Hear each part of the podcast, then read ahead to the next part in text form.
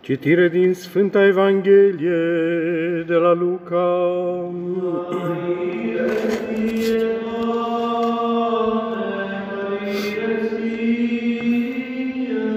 Să luăm aminte.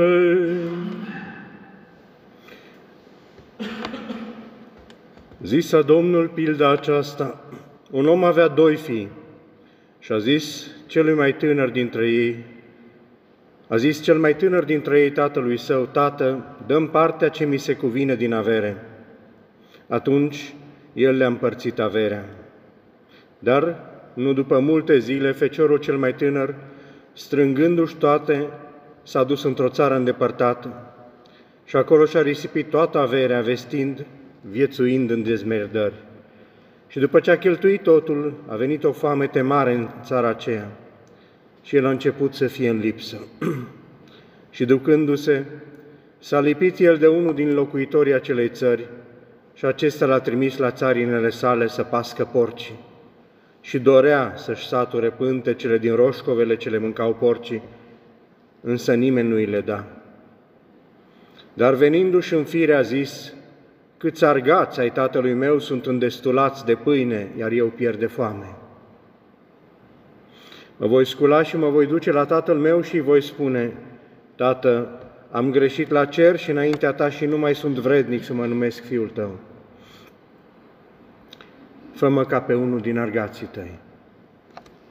Și sculându-se, a venit la tatăl său.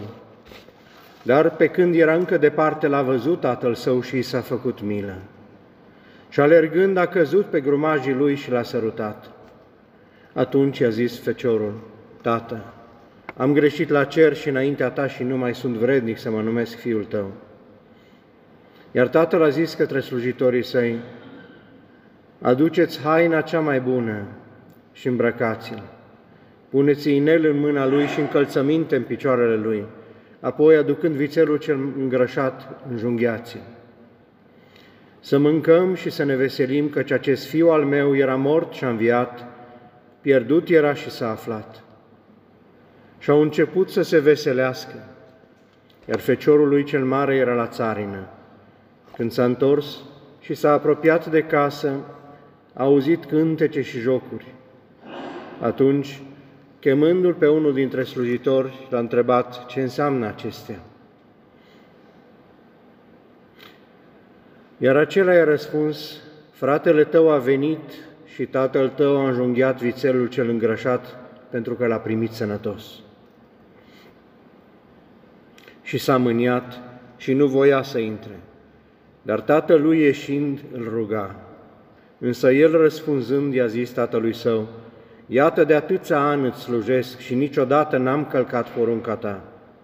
Și mie tu niciodată nu mi-ai dat un ied să mă veselesc cu prietenii mei. Dar când a venit acest fiu al tău, care a mâncat averea ta cu desfrânatele, ai înjunghiat pentru el vițelul cel îngrășat. Însă tatăl i-a zis, fiule, tu în toată vremea ești cu mine și toate ale mele, ale tale sunt. Se cuvenea însă să ne veselim și să ne bucurăm, căci fratele tău acesta mort era și înviat, pierdut era și s-a aflat.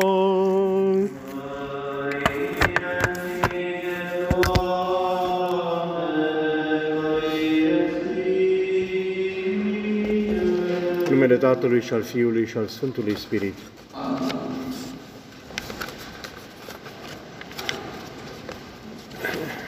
Iubiți credincioși,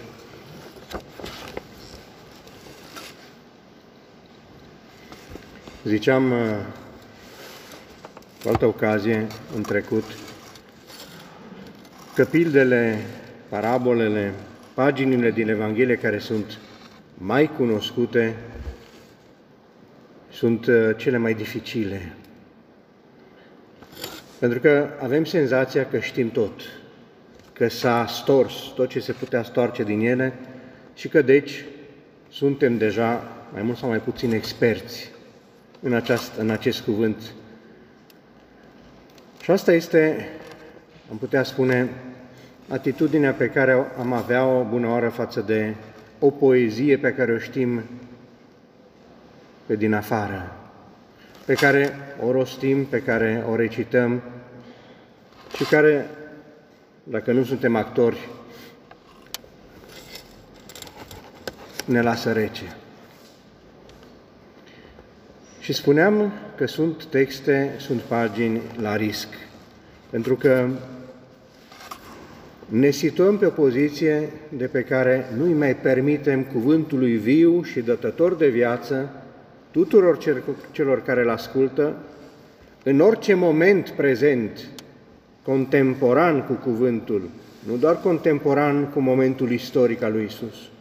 Este cuvânt de viață, viu și dătător de viață, la prezent. Și riscăm să nu-i permitem, datorită celor pe care le știm, să ne mai spună, să ne mai miște, să ne mai umple.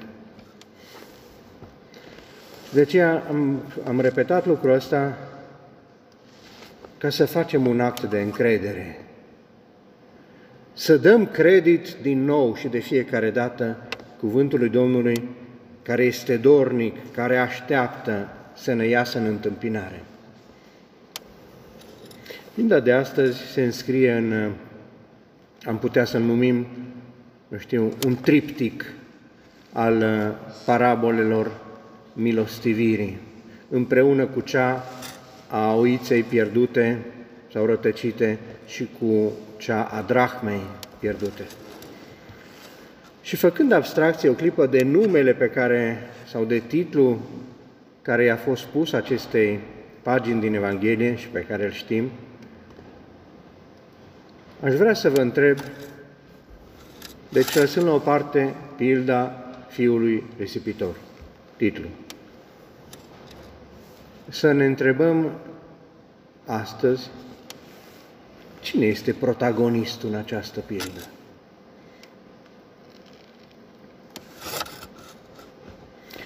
Și spune Evanghelia că un om avea doi fii. Nu avea un fiu care, ci avea doi fii.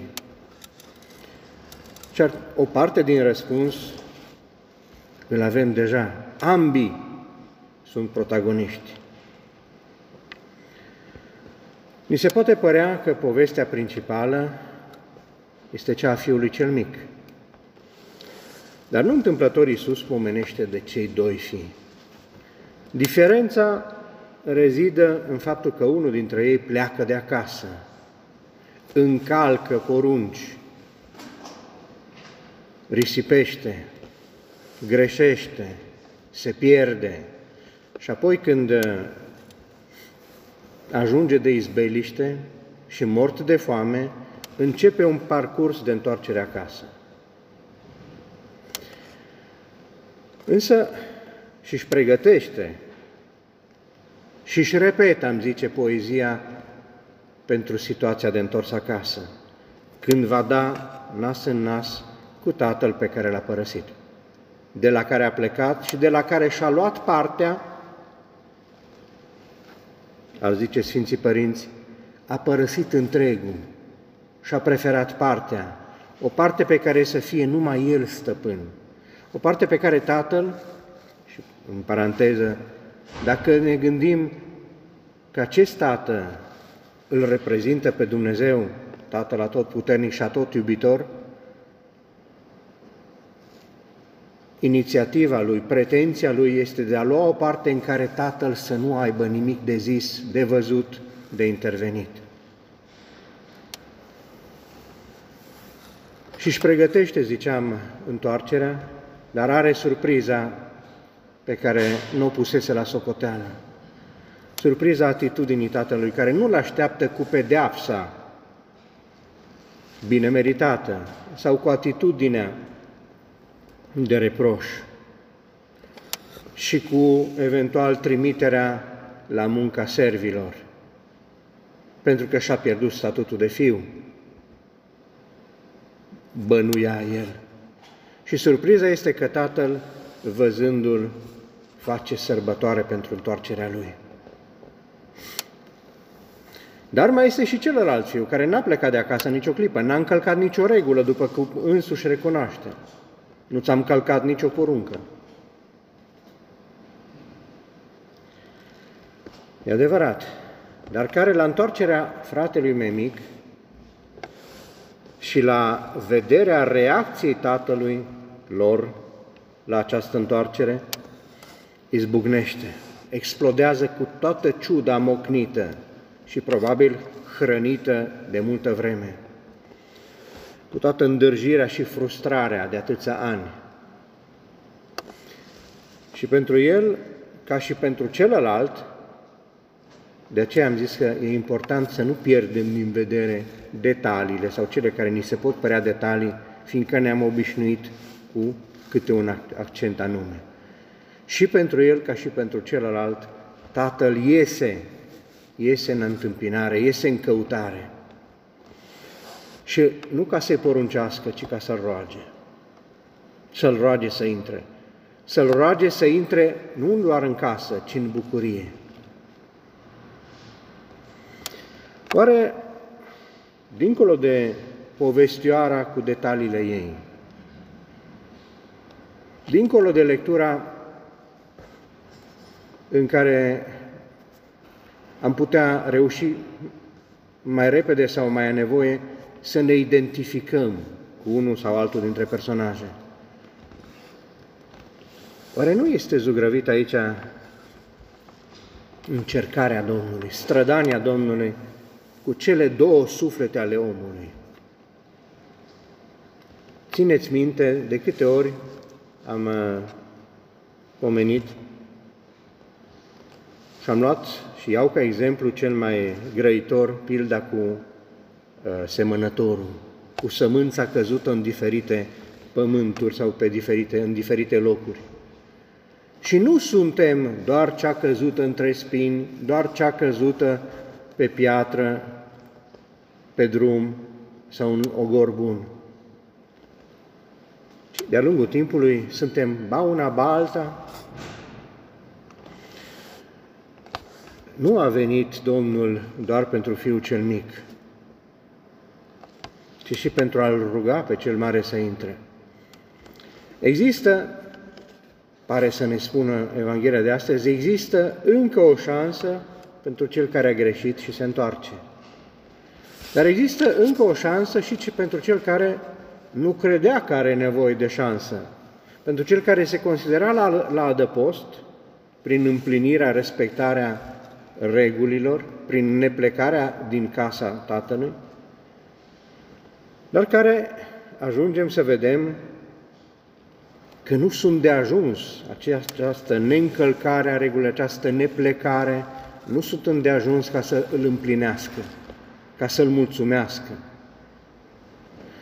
Și apropo de asta, în această radiografie pe care Evanghelia de astăzi o face celor două inimi, și zic celor două inimi și arăt trei.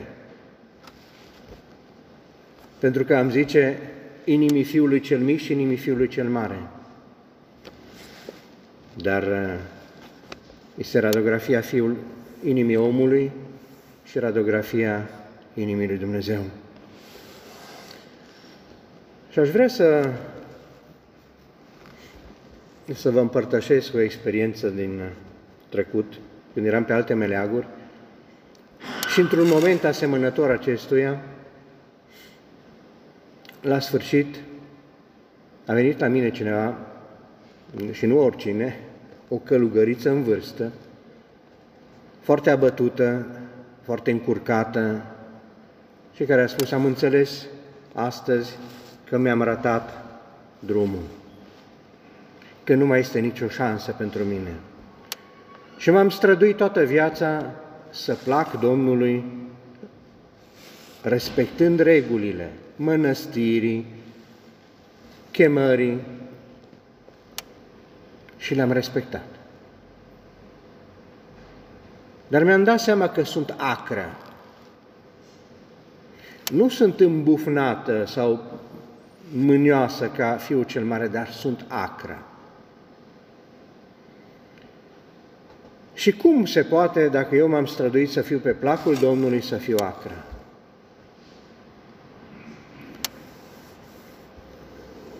Și așa la, la grabă, nu m-am uh, priceput să zic altceva, mai ales că nu ne știam, decât să spun că nu e nici, nici o clipă pierdută. Păi am trecut de 80. Când pot să-mi iau viața de la capăt, să-mi retrăiesc toate momentele conștientă de iubirea lui Dumnezeu? Și am zis, îmi vine în minte tâlharul de pe cruce. După care m-am, uh, mi-am tras pe seamă și m-am gândit că probabil o voi fi jignit. Dar fața ei s-a luminat dintr-o dată, s-a destins și mi-a spus, dacă aș putea să-mi iau încă o dată un nume nou, știți că la intrarea în mănăstire uh, se ia un nume nou, mi-aș lua numele a tâlharului de pe cruce. Ce știu, Maria a tâlharului de pe cruce. Pentru că Dumnezeu astăzi s-a îndurat de mine la fel ca, tâlhar, ca față de tâlharul de pe cruce. Și mi-a arătat că nici o clipă nu sunt lipsită de șansa de a intra din nou în bucuria și dragostea Domnului. Închisă, închisă mărturia, iertați Ne ajută ca să înțelegem mai mult această radiografie a inimii omului și a inimii lui Dumnezeu, un cuvânt din Vechiul Testament, o amărăciune a lui Dumnezeu în Vechiul Testament, exprimată prin un cuvânt din profetul Ieremia, unde zice, două rele a făcut poporul acesta. Cel din tâi este că m-a părăsit pe mine izvorul vieții, apa vie și izvorul vieții. Și cel de-al doilea este că și-a construit cisterne crăpate care nu păstrează, nu țin apa. Și este omul care caută, își caută apa bucuriei în altceva decât în inima lui Dumnezeu, izvor de bucurie și de apă vie.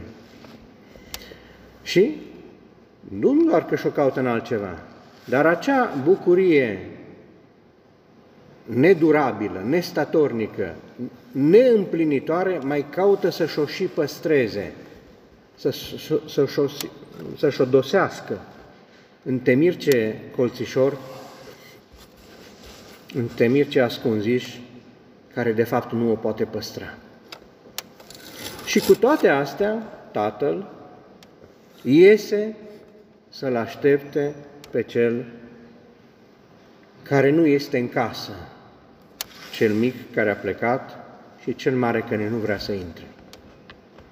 Am văzut acum două zile în Evanghelie o scenă care și-o pomenesc pentru că ne vom mai întâlni cu ea des, atât în postul mare cât și mai cu seamă în săptămâna mare, cea a ungerii din Betania, aș zice cea a risipei din Betania, unde femeia care spărsese vasul de alabastru conținând mir de nard de mare preț, a fost apostrofată de către cei din jur pentru că irosea, a făcut pagubă cu ceva care valora 300 de dinari, 300 de zile de lucru. Era prea mult pentru Isus.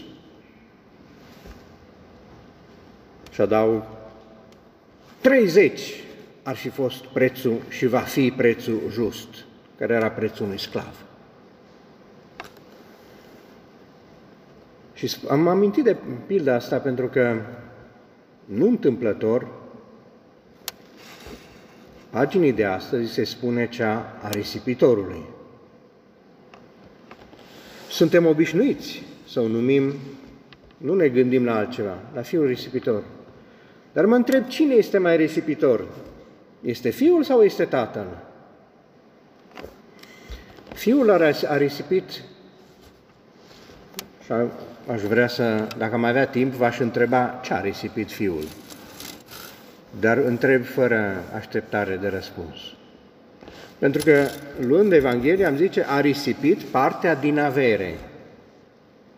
Atâta numai că în textul original, greu de reprodus, greu de transpus în orice limbă, nu spune asta. Tatăl nu și-a împărțit averea, și-a împărțit viața.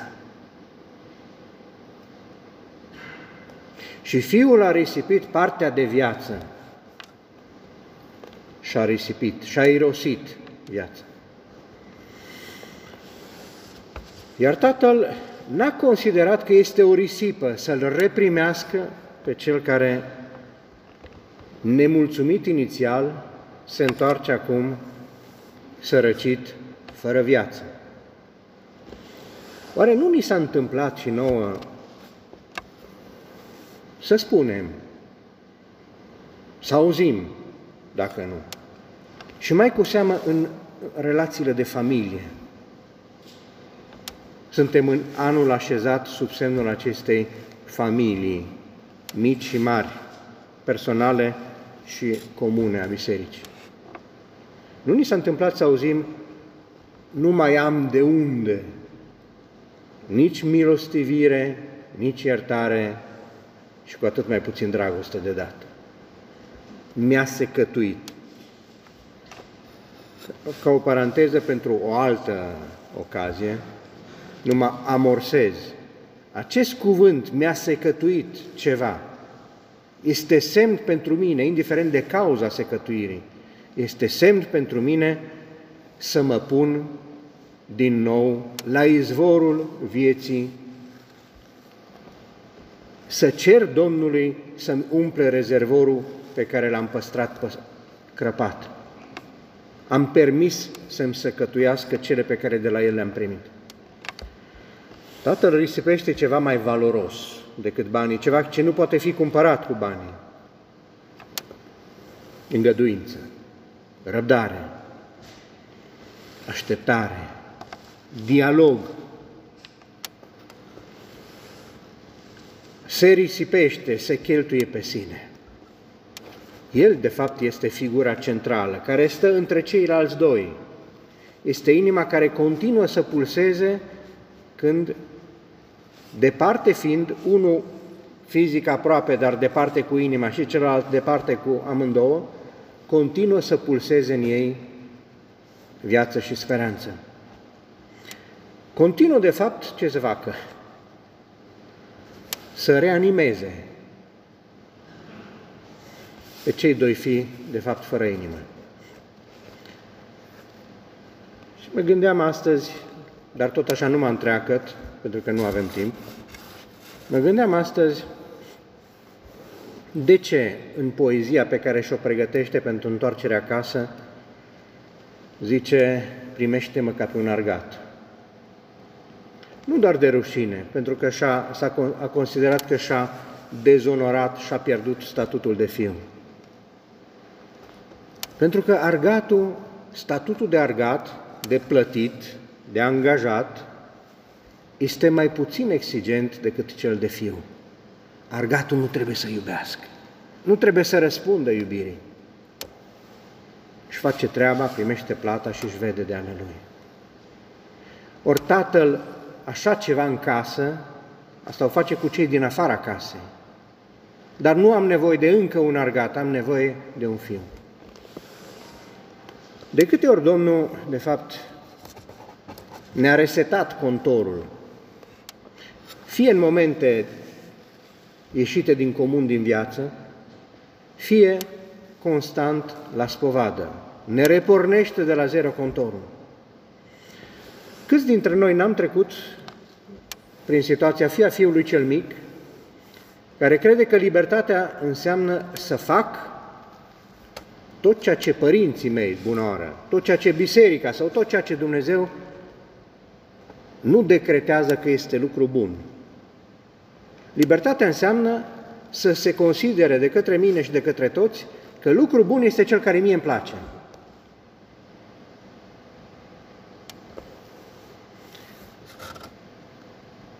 Fie în situația celui mare care respectă toate regulile, care ține la toate aparențele, dar în fond, de pe acea poziție se consideră justificat să judece, să bage de vină, să cârtească, considerând că are acest drept de a obiecta la ce fac alții pentru că el respecte regulile. Și nu-și pune niciodată problema lipsei iubirii. Consideră că iubirea, după faptul că eu respect normele, iubirea e un moft, e un lux. De aceea, în pildele de convertire, nu vorbește, nu se vorbește doar de un Dumnezeu care așteaptă. Așteaptă ca cel pierdut, rătăcit, greșelnic, cum se spunea, să se întoarcă. Ci este cel care iese în căutare cu oaia pierdută, care așteaptă, care se bucură și face sărbătoare de întoarcerea unuia, între ghilimele sau fără ghilimele, ingrat. Și revenind la protagoniști, la întrebarea de la început, nu este oare protagonist cel care se străduie să recompună prăpastia, distanța, ruptura, căruia îi pasă că această ruptură s-a produs? Când ambii fiu vor doar o parte și când El vrea să le ofere tot, întregul. Iubirea este cea care, și este examen de conștiință, este cea care nu-și dă pace, care caută să adune la un loc viața, nu când lucrurile merg bine, să adune la un loc viața din durere, din ruptură. Și atenție, cum este considerat tatăl de către cei doi? Unul consideră mort. Altminte, nu poți să cer moștenirea până nu moare omul. Îl consideră mort. Și celălalt îl consideră un stăpân tiran. Și el este doar un servitor exploatat.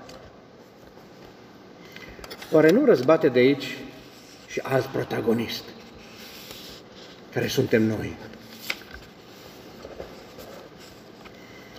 Care îl considerăm pe Dumnezeu mort sau depășit și ne cerem libertatea de a face sau de a avea ceva în care El să nu aibă nimic de spus. Sau libertatea de a-L critica și de a-L judeca pe ascuns, chiar rămânând în casa Lui, și nu doar cu vorba, ci mai ales cu comportamentul. Mă comport ca și când Dumnezeu ar fi mort, depășit sau tiran. Suntem obișnuiți ca în filme sau în romane, de multe ori, să existe două categorii de personaje, cei buni și cei răi. Și să sperăm să biruie cel bun, cei buni. Atâta doar că în epilda de astăzi pare să fie o adunătură, să iertați, de eșuați, de ratați, de nebiruitori niciunul. Ca să nu mai socotim și pe vițel săracul, care a, plă, a, a plătit ponoasele. Și avem în această pildă calitatea iubirii lui Dumnezeu, care pe de-o parte lasă liber pe celălalt, care înghite felul greșit de a-și înțelege libertatea celălalt, de a mă jigni, de a mă părăsi, de a mă disprețui, de a mă vorbi de rău pe la spate.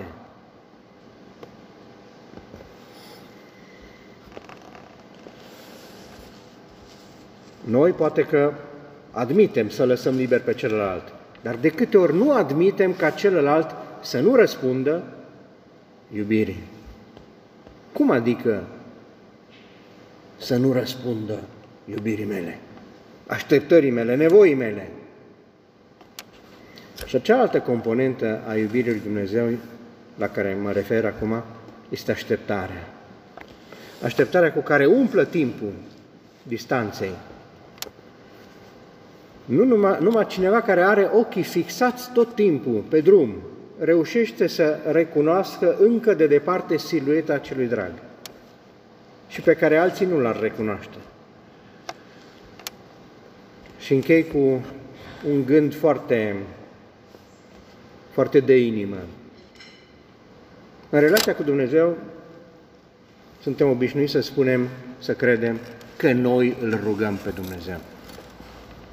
Dar uitându-ne la, la chipul tatălui din parabolă, iese să-l roage pe cel mare, se bucură de celălalt. Dar dacă de atâtea ori, de fapt, este Dumnezeu cel care se roagă în noi, și atunci când noi simțim imboldul să ne rugăm, de fapt, altceva nu este decât forma lui de a se ruga de noi. Cum se încheie povestea? Care e sfârșitul? Mai corect ar fi să răspundem, să întrebăm cine este sfârșitul. Și sfârșitul fie, suntem fiecare dintre noi, de care se roagă Domnul. Așa încât să-i mulțumim acestui cuvânt care și astăzi, dacă l-am lăsat, a răzbătut cu viață și cu șansă nouă de a reporni, fie după ce am greșit, fie după ce n-am iubit.